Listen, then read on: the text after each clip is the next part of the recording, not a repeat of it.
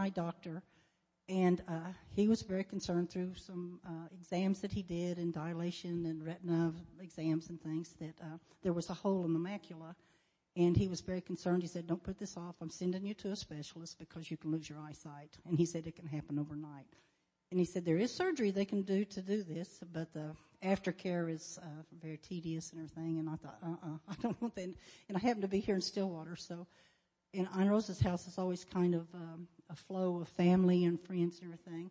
And uh, we just said no, and we decided we got into agreement with the Word of God that we're healed.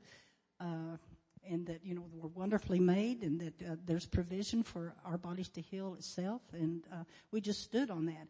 Well, my eye doctor got me into the specialist like in two days, which was amazing to me. Okay.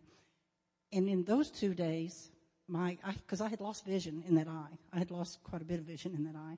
And then I went to the doctor like in two days, the specialist, and they, he did the very same exam and everything. And he said, well, he said, uh, you've gained vision already. You know, you've gained like, uh, I forget the points, the numbers and everything. And I said, well, praise God. And he said, no surgery was needed. So I said, praise God. You know, I was very happy about that. And since then, I have gone back and it has continued to improve. And uh, it's just glory to God. I mean, it's the power of agreement and on His word. And, and then Friday night, I was so stirred when he shared about his son-in-law. And I'll let him, cause when he mentioned the color, I thought, I've seen that. Oh, I forgot to tell you when they were doing the eye exam, when I mentioned those rings, when he was, he said, yes, the debris there, that was color pigmentation that I lost. And all the debris was floating around in that eye, you know. But I just, I, I with, you know, God's, uh, I know it, that's going to be restored too. So, but anyway, I was so stirred when he shared his testimony. Yes.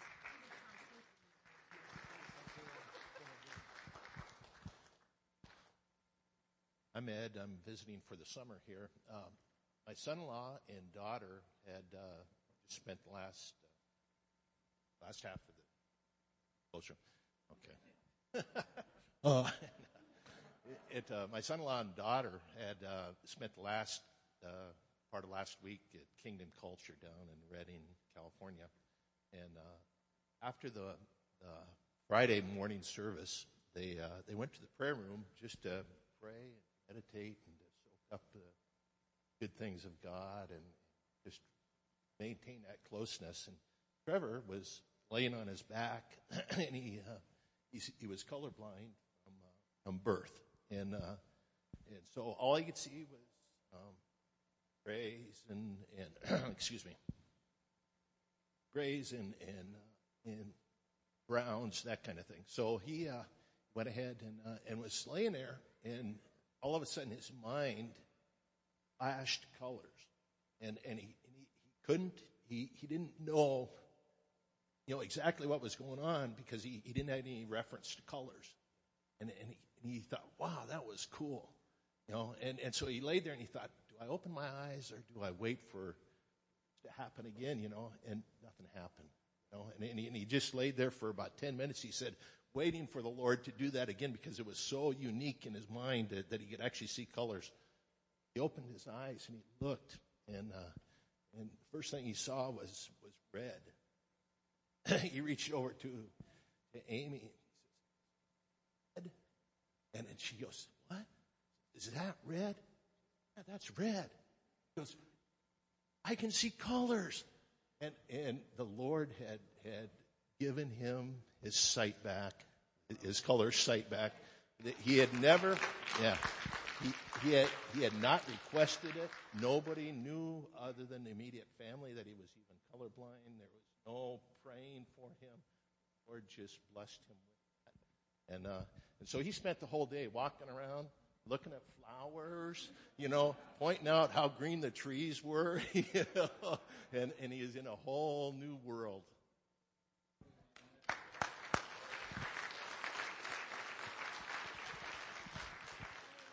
You know, in Revelation somewhere, I don't know which chapter, I didn't look it up, but it says that the, the testimony of Jesus is the spirit of prophecy.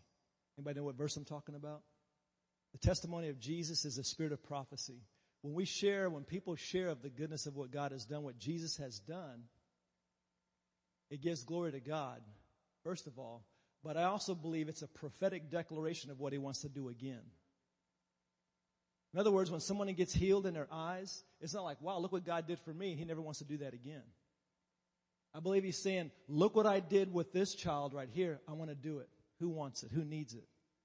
And we had two testimonies from uh, brother and sister about one, they prayed, they stood in agreement and they prayed, and the Lord ministered. One, the brother was just resting in God's presence, and God healed him. So he does it different kinds of ways. And so I believe the Lord wants to minister to eye situations, eye challenges. And so if you've been praying for and believing God for eye situations, whether you're colorblind or you're blind in one eye or, or whatever, let's ask God. Let's believe God for miracles. Amen? You know, a lot of times we say, you know, I've never seen a miracle. Well, how many times have you asked? You know, it's just like people, I've heard people say, you know, I've never got to see anybody healed. I've never got to see anybody healed when I lay hands on them. I say, well, how many times have you laid hands on people to, to pray for them? None. Well, you're 100%.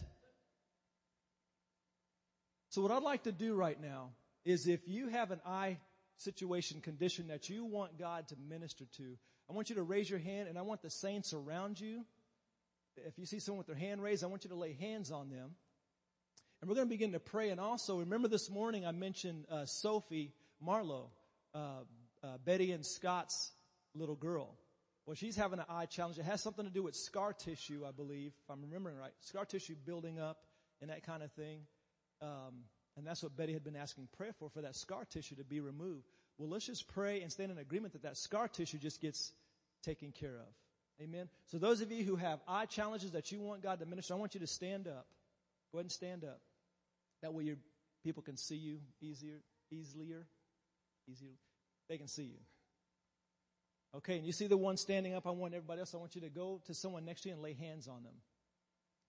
And we're just going to come into agreement as a family.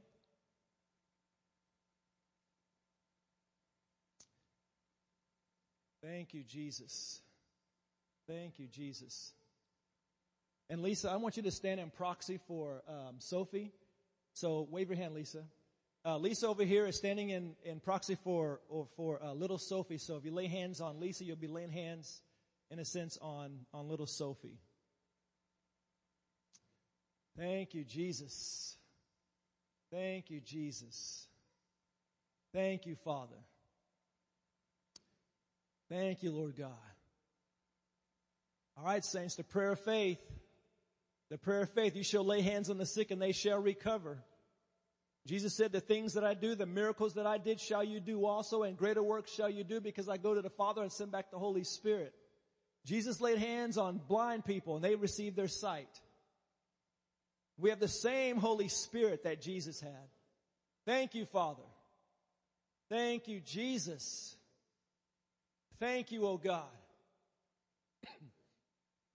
Thank you, Holy Spirit, for moving right now in powerful ways amongst your children right now. Thank you, oh God. Thank you for recovery of sight. We curse blindness in Jesus' name.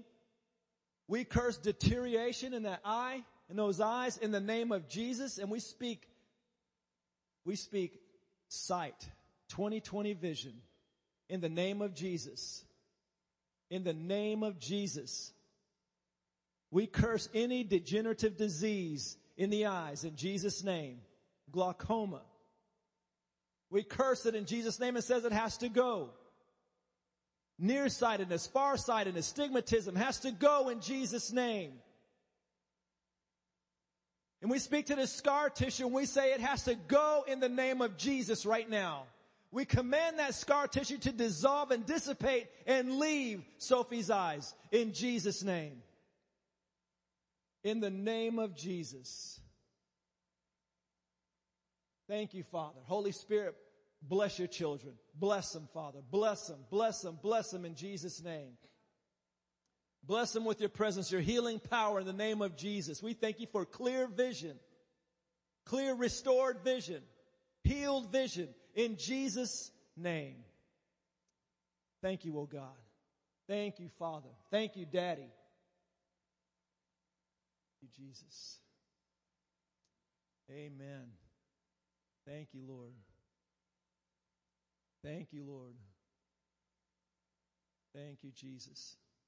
And those of you who were prayed for, when you notice a difference, we want to know about it, don't we? If you keep it to yourself, you're going to get a spanking. But when you notice that difference, please let us know about it. Amen? All right.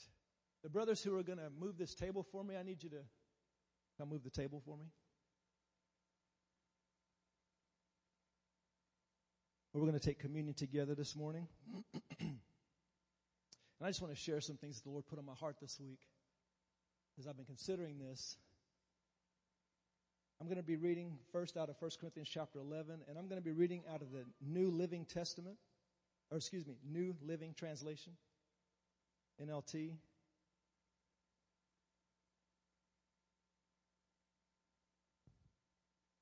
Verse 17, it says, But in the following instructions I cannot praise you, for it sounds as if more harm than good is done when you meet together. First, I hear that there are divisions among you when you meet as a church, and to some extent I believe it. But of course, there must be divisions among you so that you who have God's approval will be recognized. When you meet together, you are not really interested in the Lord's Supper. For some of you hurry to eat your own meal without sharing with others. As a result, some go hungry while others get drunk. What? Don't you have your own homes for eating and drinking? Or do you really want to disgrace God's church and shame the poor? What am I supposed to say? Do you want me to praise you? Well, I certainly will not praise you for this. For I pass on to you what I've received from the Lord himself. On the night when he was betrayed, the Lord Jesus took some bread and gave thanks to God for it. Then he broke it in pieces and said, this is my body, which is given to you. Do this in remembrance of me. In the same way, he took the cup of wine after supper saying, this cup is the new covenant between God and his people, an agreement confirmed with my blood. Do this to remember me as often as you drink it. For every time you eat this bread and drink this cup, you are announcing the Lord's death until he comes again. So anyone who eats this bread or drinks this cup of the Lord unworthily is guilty of sinning against the body and the blood of the Lord. That is why you should examine yourselves before eating the bread and drinking the cup. Verse 29. For if you eat the bread or drink the cup without honoring the body of Christ, you are eating and drinking God's judgment upon yourself. That is why many of you are weak and sick and some have even died. But if we would examine ourselves, we would not be judged by God in this way. Yet when we are judged by the Lord, we are being disciplined so that we will not be condemned along with the world. So my brothers and, so my dear brothers and sisters, when you gather for the Lord's Supper, wait for each other. Notice he ends that, that discourse with, my dear brothers and sisters. Even though the Holy Spirit was dealing with a serious situation through Paul concerning that church there in Corinthians, you can still see the love of God being shared in those verses. Know, it was a very, very serious situation going on. Now remember the church in Corinth was a church where all the power was going on. Remember? They had uh, prophetic ministry going on, a lot of faith, a lot of things were happening. So the Holy Spirit was active, the gifts of the Spirit were moving. But Paul had this that he wanted them to deal with. In the same letter in, in chapter 3,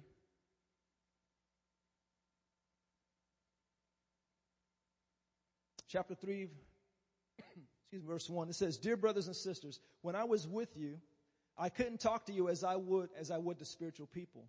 I had to talk as though you belonged to this world or as though you were infants in the Christian life. I had to feed you with milk, not with solid food because you weren't ready for anything stronger. And you still aren't ready, for you are still controlled by your sinful nature. You are jealous of one another and quarrel with each other.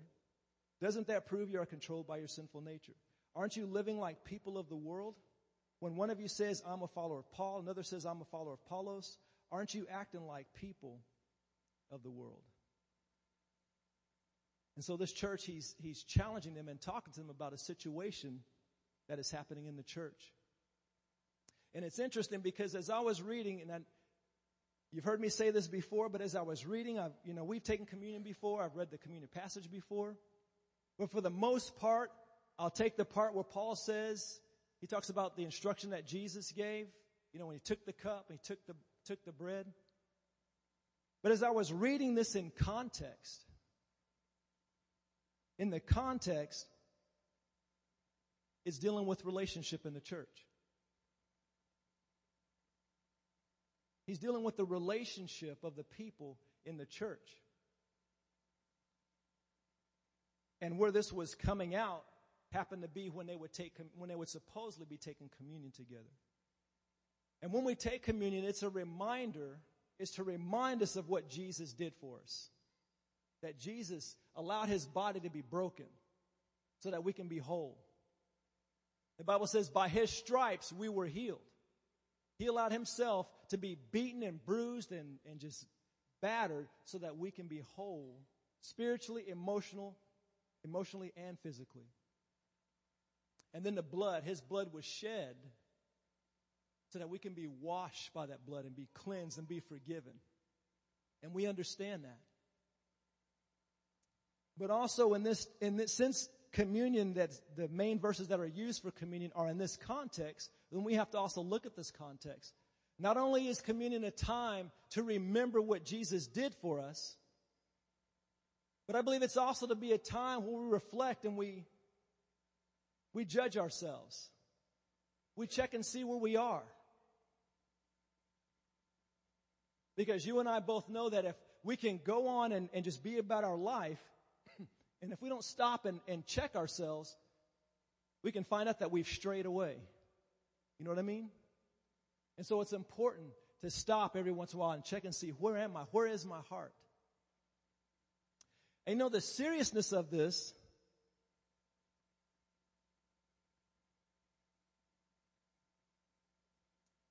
Verse 29, for if you eat the bread or drink the cup without honoring the body of Christ, you are eating and drinking God's judgment upon yourselves. That is why many of you are weak and sick and some have even died. And it's interesting too because we know that when he's talking about the blood of Jesus and the bread, he's talking about the body, the physical body of Jesus, talking about his body was broken for us. But also, he's also talking about the body of Christ, which is the church. Because that's the context in which he's teaching this. So when you don't discern the Lord's body correctly, that's us. We are the body of Christ. That's what he's talking about. When you don't discern the Lord's body correctly, that is why you should examine yourselves before eating the bread and drinking the cup. Examine yourselves. For what? For jealousy, vain ambition, bitterness, resentment, unforgiveness. You know, in Ephesians chapter 4, I believe, verse 26, around there somewhere. I think I have it. Ephesians verse 20, Ephesians chapter 4, 25 through 27. Therefore, laying aside falsehood, speak truth, each one of you, with his neighbor, for we are members of one another. Again, we are members of one another. Be angry and yet do not sin. Do not let the sun go down on your anger and do not give the devil an opportunity. How many of you have heard that verse before? Do not let the sun go down on your anger. How many of you have heard that before? And you know, probably 95% of the times when I've used that verse, when I taught those scriptures, it had to do with marriage. You know, husbands, wives, you need to make sure you get things worked out. Don't let the sun go down on your anger. Get it worked out before you go to sleep. How many of you have heard that using that context? But again, do you realize that the context here is not talking about marriage? It's talking about the body of Christ. Talking about believers.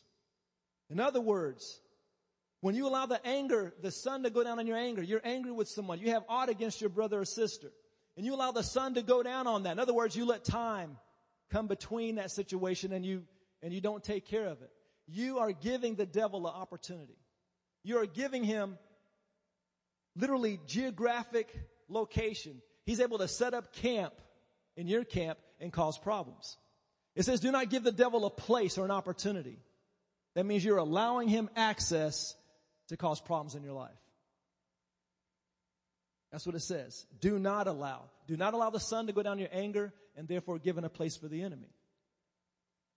So when I do allow that my anger to continue, my resentment to continue, then I'm inviting challenge. I'm inviting problems.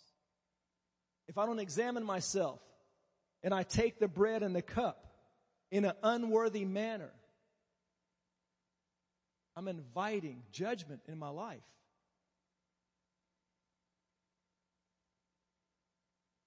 Remember, Jesus said in Matthew chapter 5, I believe it's around 23. He said, if you're going to present your gift to the altar, you have a gift that you're going to give to God, and there you remember that your brother has something against you. What does he say to do? He says to leave it there. He says, wait, leave it there. Go, get things reconciled with your brother, and then come and present that gift to God. So Jesus is saying, before you come to God, get things right with his body. And then come. So Jesus is putting a premium, a priority on relationship in the body of Christ. You know, I had this thought go through my mind last night. If the churches, the Christian churches all over the world, or particularly here in America, let's camp on America. That's where we be at right now. If the churches in America would take communion correctly, would there ever be a church split?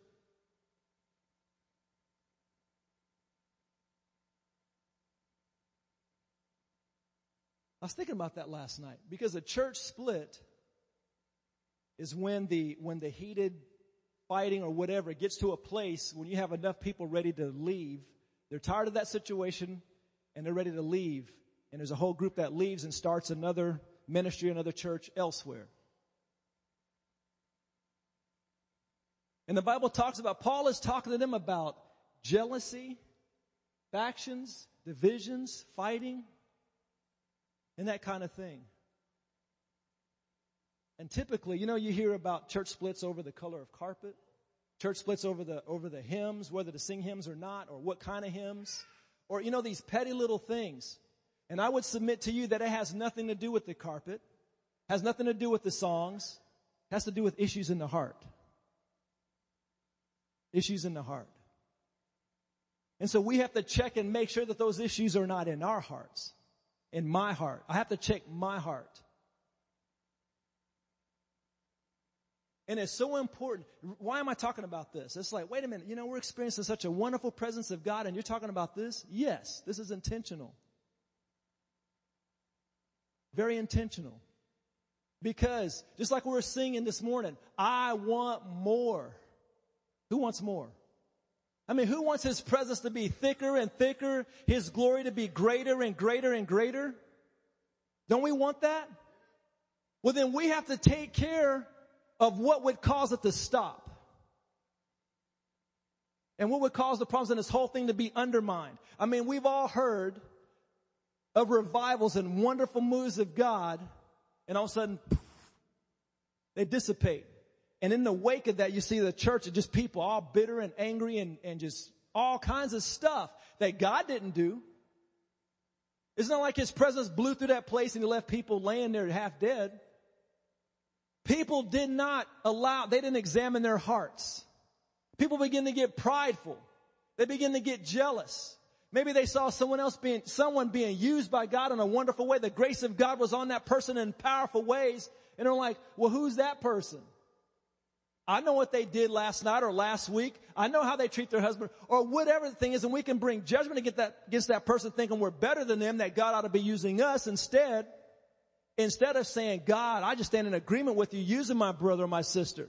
Lord, I say more, bring it more through them. I want some too, but Lord, you're using them powerfully. I want more through them.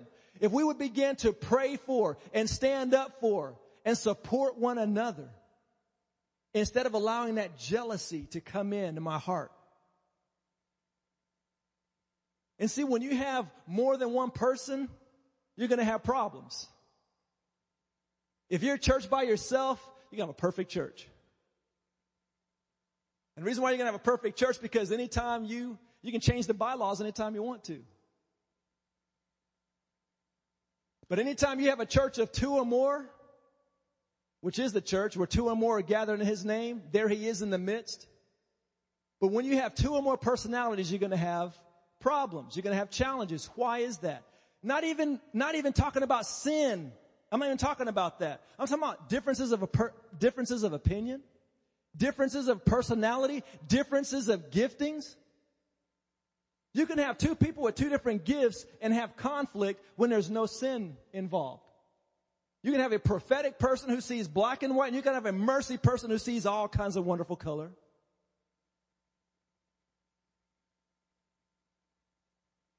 And this person sees the situation this way and it's right. And this person sees the situation this way and it's right. But they, they can think it's their way instead of their way. You see what I mean? So it's easy for, for conflicts will come up. Even when there's no sin. But we know that there's going to be sin, right? And so we have to be on guard for these things. We have to guard our hearts. I'm going to give you, you know, and, and Paul talked about them allowing their flesh to dominate them, being carnal Christians. A carnal Christian is someone who is led by their flesh. They're led by what feels good, their emotions. And that's what they were acting like in the book of Corinthians. They were carnal Christians. They weren't looking after the spirit, but after the flesh. And if we're walking around in the flesh, then we're going to have big time problems. Because I can promise you this, I will give you many opportunities to be frustrated with me. And I'm not even saying doing anything wrong on purpose. I'm just talking about the way I am. You may get frustrated with the way I preach. You may get frustrated with the way I do things, the way I lead, or the way I omit this or, or whatever. So there will be plenty of opportunity for you to be upset or frustrated with me. And if you're walking around in the flesh instead of you praying for me, and so, you know, the Bible says love covers a multitude But see, what can happen is you can look at me, my faults. I mean, I don't have any, but I'm just using me as an example. So let's pretend I just exposed the fault, right? I repent of lying. But if you look at my faults, and maybe there is, maybe there's a blind spot or two and you, and you notice that. A blind spot means I don't see it. You ever get that? was, if I can see it, it wouldn't be a blind spot. But I have blind spots and I don't see it, but you see it and it looks glaring to you. And if you walk in love, then what are you going to do? One, you're going to pray for me. And two, you're going to come talk to me about it. You know, CJ, you not, can I share something with you? And it depends on if I'm in the flesh or not, right? And if you perceive me to be a fleshly man, then keep praying for me. But you can come and talk to me and say, hey bro, can we talk about something? Sure. And you share something with me. It won't be fun, but it'll be the right thing. It's like, you know what? After I get over myself, I appreciate you sharing that with me. And then hopefully I will deal with that and it no longer becomes a blind spot. And then I become stronger because my brother or sister came and shared with me. They provoked me to love and good works. But if you choose to walk in the flesh, then here's what's going to happen. You're going to see my faults, my blind spots, and that kind of thing. Are you going to come talk to me about it? Nope. But who are you going to talk to about it? Everybody else. Everybody else. And then what can tend to happen, of course, everybody else is an exaggeration, but you may talk to a few people. And then what can happen is the few people that you talk to and they say, you know what, I didn't notice that, but you're right about him. And then when you come to church and I'm up here preaching, guess what all you see is? That big old thing, that big old blind spot. You're not hearing or receiving the ministry what the Holy Spirit's trying to say through me. All you can see is my fault. So then what can happen is, you know what? I can preach better than him. I'm called too. Why do I have to sit here and listen to this person? Hey guys, let's go. Split. But you see how easy it is. We look at each other, we see our faults, we see each other's faults, I mean, and we begin to talk about each other's faults instead of in love going to that person and saying, hey, and your motivation for going to them is not to show them they're wrong, but to see them restored so that they can move forward. That's why we need to check our hearts and make sure that we do not have any unforgiveness or bitterness in our hearts. And of course, everyone says, Oh, I'm not bitter. I don't have any unforgiveness. Then why can't you look that person in the face? Why do you walk around the other aisle of Walmart every time you see them across the street? I'm not saying that we all have to be best friends and hold hands together every day. I'm not talking about that. As we talk about forming relationships in a church, close, intimate relationships with brothers and brothers, sisters and sisters and that kind of thing, everybody's not going to be intimately close with everybody. Okay, let's just get that straight. Everybody's not. And everybody's not going to be transparent with everybody. That's stupid. But if I have a, a if I have a, a few guys that I'm close to and open myself up to and I'm accountable to, I'm still to walk in love with everybody else. I'm still to look after this brother's best interest, even if I don't have a close relationship with him. Amen. You hear what I'm saying? And so the whole thing, and I know we're all saying the same thing. God, we want more. And you know how we get more of God? We give him more of us. He's already made himself fully available. But to the extent that we surrender and we repent of the sin and the, the junk that we're holding back in the dark places, to the extent that we surrender and give to Him, then He can fill that area. And His presence can be here stronger and stronger and stronger. And that's what we want. Amen? I mean, am I just saying this or you guys agree? We have to protect this house. Those of you who watch football or whatever, we must protect our house, right? We have to protect this house. And how do we do that? We walk in the Spirit. We walk in love with one another. If I perceive a problem with somebody, I in love go and, and, and share with them. If I have a problem with somebody, if I've offended somebody, I do what I can to get that right. That's how I'm going to protect this house. It's not just about singing wonderful songs and feeling good, although that feels good and I'm all about that. But see, getting in His presence, one thing, one of the fruit is our hearts becoming softened so we can respond to the Word of God in obedience. That's a fruit of His presence. If we're just coming in here feeling good and singing wonderful songs and say, oh, wasn't His presence good? And I'm still living my old, selfish, sinful way, then I'm missing something. And I know we're not about that. All right, so I'm going to ask the the people who are going to come and help um, share the communion. If could someone check and see is George in here? Someone may um, go get George out of the hallway. He knows who's supposed to do what.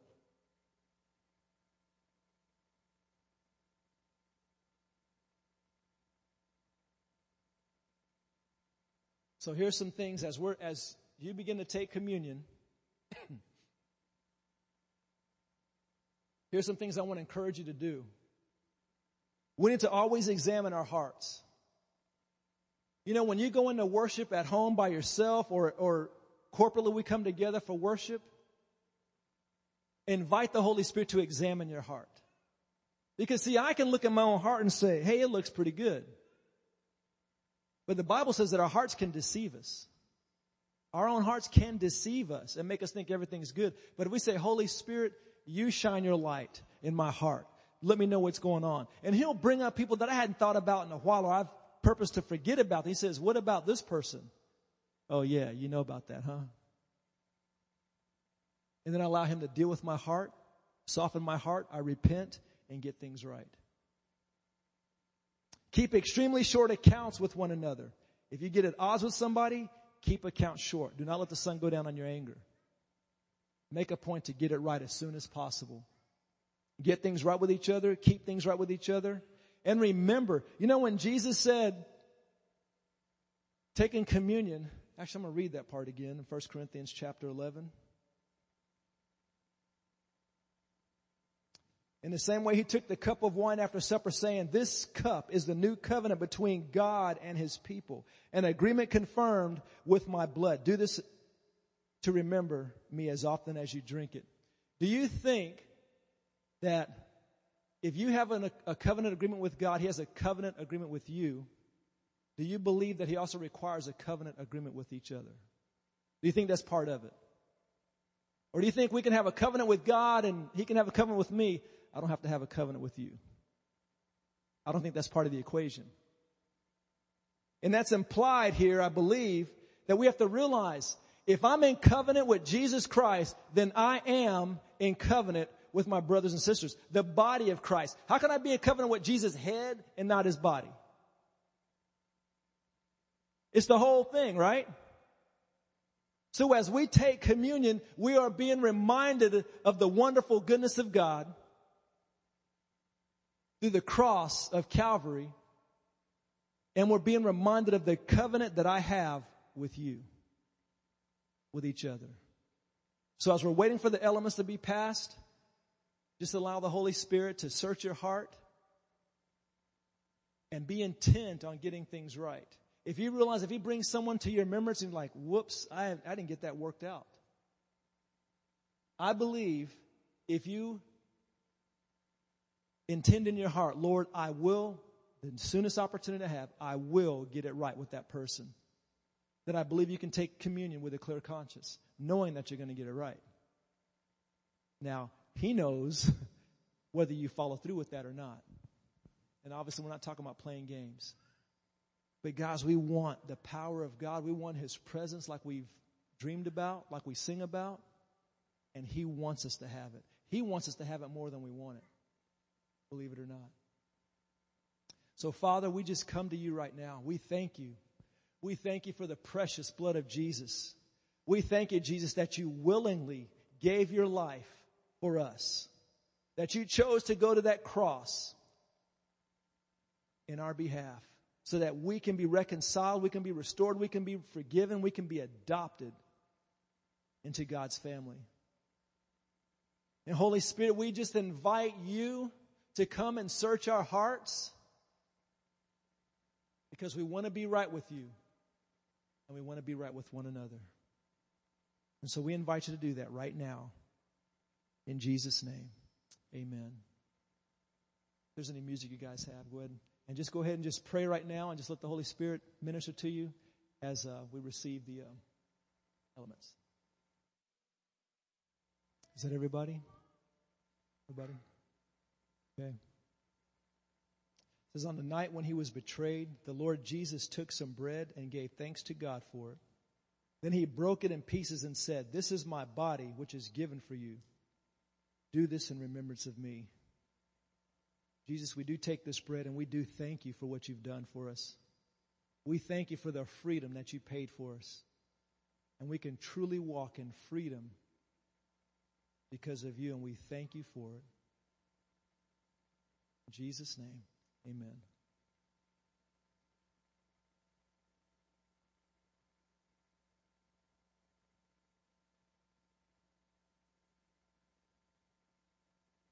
In the same way, he took the cup of wine after supper, saying, This cup is the new covenant between God and his people, an agreement confirmed with my blood. Do this to remember me as often as you drink it.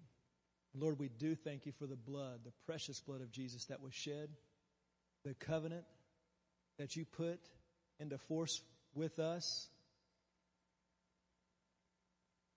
And Father, we're also reminded of the covenant that we have with one another. And we say thank you, O God, that you promised to take care of all of our needs, to take care of us. We thank you, O God, for your grace that we're able to walk together as a family. In Jesus' name, amen.